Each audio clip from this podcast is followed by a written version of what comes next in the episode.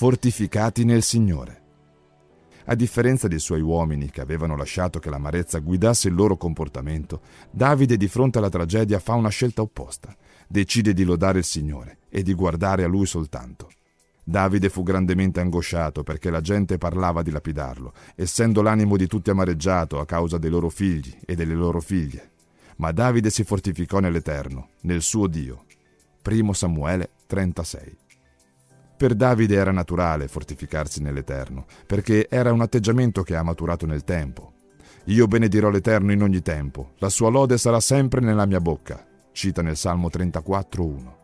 Anche tu puoi essere come Davide. Prendi l'abitudine di lodare il Signore in ogni circostanza. Se le cose vanno bene, ringrazialo.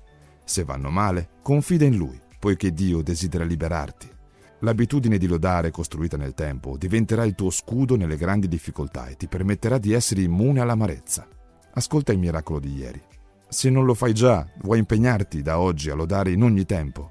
Ci riuscirai, sono un tuo tifoso.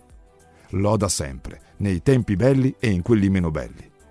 Grazie di esistere. Emanuel Go.